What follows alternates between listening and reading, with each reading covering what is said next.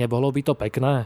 Pokutu za kardinála Zena by mohli zaplatiť z haliera svätého Petra. Aj na touto otázkou sa zamýšľa v najnovšom vydaní Vatikánskej sedmy kolega Pavol Rábara. Týždenný súhrn diania v kresťanskom svete pre vás podcastovo pripravil redaktor Pavol Hudák. Prajeme vám príjemné počúvanie. V aktuálnom súhrne sa tiež dozviete, aký trest hrozí kardinálovi Zenovi na súde v Hongkongu, čo povedal arcibiskup Zvolenský pre nemecké médiá a prečo príspevok synody biskupov na sociálnych sieťach vyvolal pohoršenie. Tento týždeň sa začal súd s kardinálom. Nemyslíme však Angela Bečua, ktorého súdia vo Vatikáne pre obvinenia z finančných machinácií. Tento súd sa odohráva na druhej strane sveta, v Hongkongu, kde súdia 90-ročného kardinála Jozefa Zena.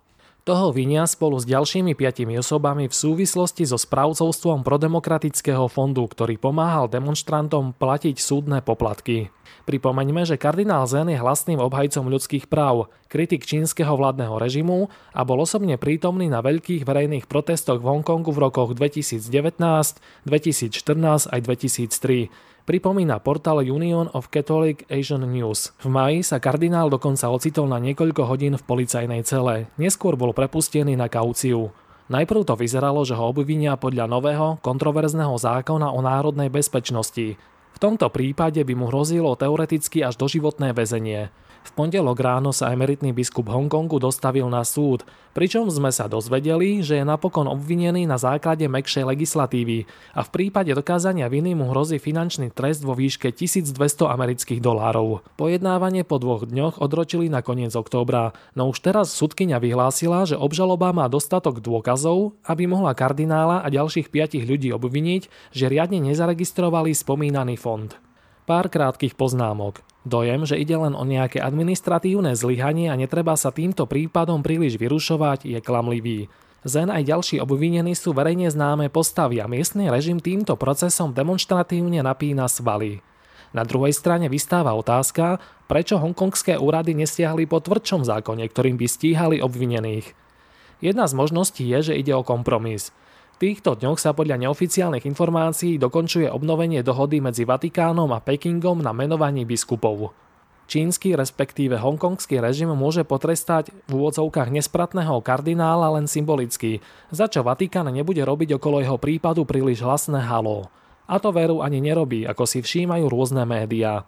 Nemecký kardinál Gerhard Ludwig Miller toto mlčanie Vatikánu nepriamo kritizoval už na kardinálskom konzistóriu koncom augusta, keď poukázal na to, že za kardinála Zera, ktorý nemohol prísť, nebola žiadna spoločná modlitba.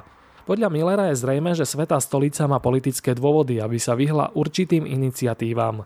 Nemecký kardinál dodal, že Zen je symbolom a bol zatknutý pod zámienkou. Nič neurobil, je vplyvný, odvážny a vláda sa ho veľmi obáva. Má viac ako 80 rokov a my sme ho nechali samého. Kriticky niektorí vnímajú aj slova pápeža Františka, ktorými počas spiatočného letu z Kazachstanu reagoval na otázku o súde s hongkongským kardinálom. Kardinál Zen, starší muž, pôjde v týchto dňoch pred súd, myslím. Hovorí, čo cíti a ukazuje sa, že tam existuje obmedzenie. Hovorí, čo cíti a ukazuje sa, že tam existujú obmedzenia. Viac ako ho hodnotiť, pretože je to ťažké a ja sa na hodnotenie necítim, sú to dojmy. Viac ako hodnotiť sa snažím podporovať cestu dialogu. Vyjadril sa pápež František na palube lietadla. Hoci Vatikán reagoval doteraz k prípadu Zena zdržanlivo, okrem kardinála Millera sa ho zastali ďalší preláti.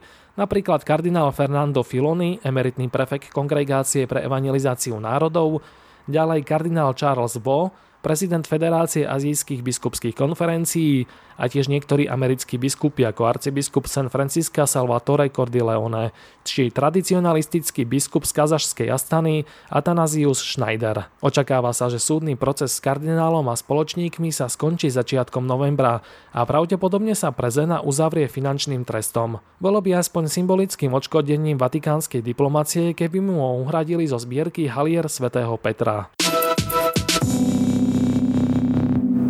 Vypočujte si v skratke aj ďalšie udalosti zo života cirkví. Mali by sme sa zamyslieť nad platenými pozíciami pre laikov vo farnostiach, povedal predseda konferencie biskupov Slovenska arcibiskup Stanislav Zvolenský. Pre nemecké katolícke portály tiež uviedol, že aj cirkev na Slovensku sa musí meniť. Slovenský grécko-katolický kňaz Peter Fuča sa stal protosinkelom, teda generálnym vikárom gréckého apoštolského exarchátu. Slovak pôsobí v Grécku od roku 2017, keď ho biskup vymenoval aj za ekonóma exarchátu.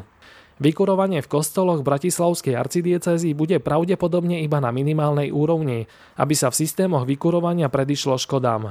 Arcidieceza zároveň avizuje obmedzenie investícií v budúcom roku tak, aby mohla finančné prostriedky použiť na úhradu energií.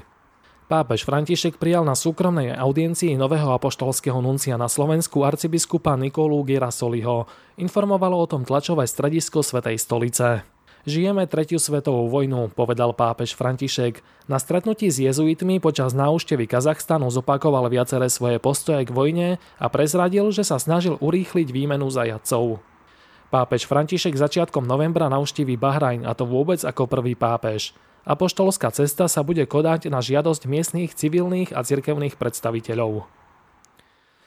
Moskovský patriarcha Kiril vyhlásil, že smrť vo vojne proti Ukrajine zmýva všetky hriechy. Ak niekto zostane verný svojmu povolaniu a pri výkone vojenskej povinnosti zomrie, tak nepochybne spácha čin rovnocenných obetí. Obetuje sa pre druhých, vyhlásil moskovský patriarcha.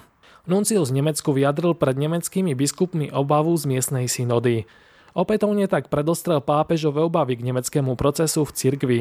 Šéf nemeckých biskupov v prejave uviedol, že nás nesmú zastaviť tí, ktorí jednoducho všetko blokujú. Príspevok na stránke synody biskupov spôsobil na sociálnych sieťach pohoršenie. Umelecké diela, ktoré synoda biskupov zdieľala, totiž zahrňali motívy ženského kňastva či akceptácie homosexuality. V dôsledku ruskej invázie bolo na Ukrajine zničených 270 náboženských budov. Počas 7 mesiacov vojny bolo najviac kostolov či ďalších budov zničených na Donbase. Je ohavné hroziť použitím atomových zbraní na Ukrajine, vyhlásil kardinál Pietro Parolín. Štátny sekretár Svetej stolice vyzdvihol v OSN nutnosť záväzného úsilia všetkých z krajín sveta k regulácii jadrových zbraní. O všetkých spomínaných témach si môžete viac prečítať na našej stránke svetkresťanstva.postoj.sk, kde nájdete aj ďalšie zaujímavé správy, rozhovory či reportáže. Ani na záver tohto týždňovej vatikánskej sedmy nebude chýbať tradičná knižná bodka. Tento týždeň vyšla v taliančine kniha Andreu Tornieliho Ježišov život s predslovom pápeža Františka. Tornieli, ktorý je edičným riaditeľom vatikánskych médií, v knihe rozpráva Ježišov príbeh tak, že spája texty evanelí do jedného rozprávania a prispieva aj osobným pokusom zrekonštruovať pomocou fantázie a za pomoci historikov súvislosti, ktoré evangelisti nezaznamenali. Text obohacujú komentáre od pápeža Františka. Ako dodáva tlačová kancelária konferencie biskupov Slovenska, knihu prezentovali v milánskej väznici Opera za účasti miestneho arcibiskupa Maria Delfiniho. Prajeme vám pekný víkend. Do počutia.